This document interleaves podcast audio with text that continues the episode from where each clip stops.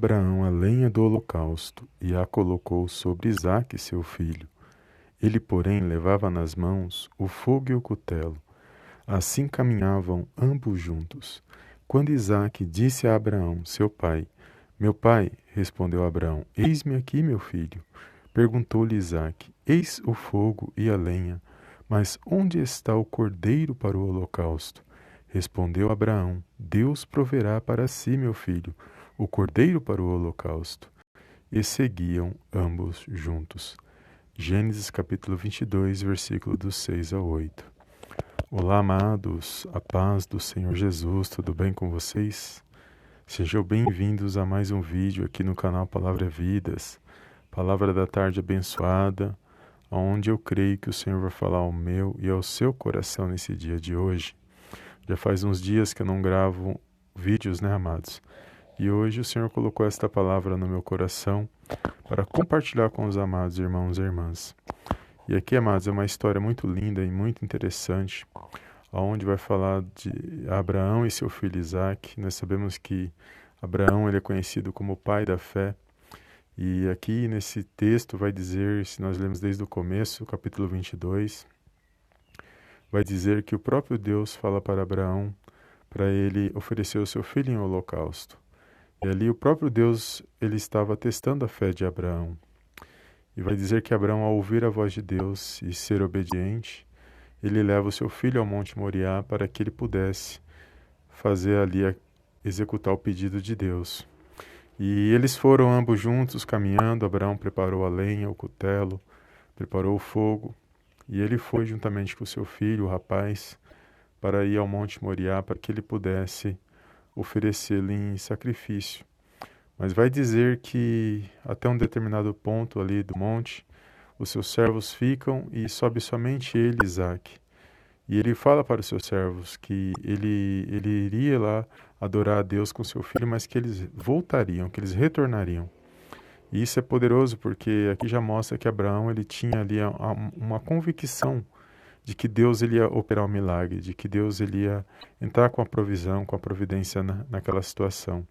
Ainda que o que ele estava prestes a fazer era algo que estava doendo muito o seu coração, porque Isaac, seu único filho, filho da promessa, e ele oferecia a Deus ali em holocausto. Então a certeza de Abraão era que se mesmo que isso acontecesse, é de que Deus ressuscitaria Isaac naquela situação. E é poderoso porque vai dizer que eles foram, e Isaac ele estava percebendo todo o cenário. E ele percebeu que estava tudo pronto, preparado para o holocausto, mas que estava faltando o cordeiro. E ele pergunta para o seu pai. E a resposta de Abraão é muito poderosa porque ele mesmo já profetizou aqui o que iria acontecer. Porque ele diz que Deus ia prover para si o cordeiro. E é verdade, Deus proveu exatamente da forma como Abraão falou.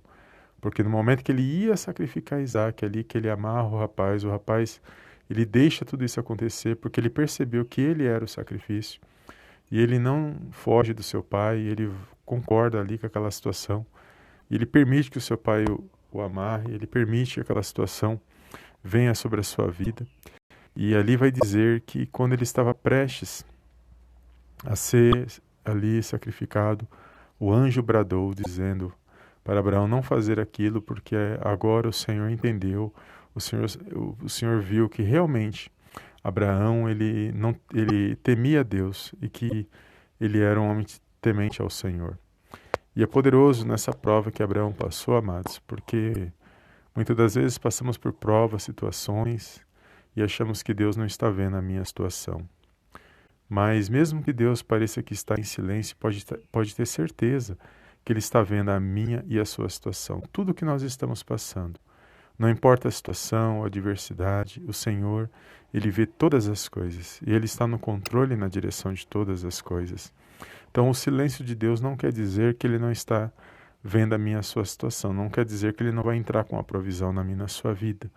É por isso que no meio das situações, das lutas e adversidades, nós temos que buscar a Deus, amados, em oração, buscar em meditação na palavra, confiando em Deus, crendo que na hora certa Ele age na minha e na sua vida. Porque a provisão vem dEle, a última palavra vem dEle, e, tá, e está tudo nas mãos do Senhor. Então não sei o que você está passando, o que você está vivendo nesse dia de hoje, Mas eu sei que da onde vem a nossa provisão, da onde vem a nossa vitória. A nossa vitória vem dos céus, vem da parte de Deus.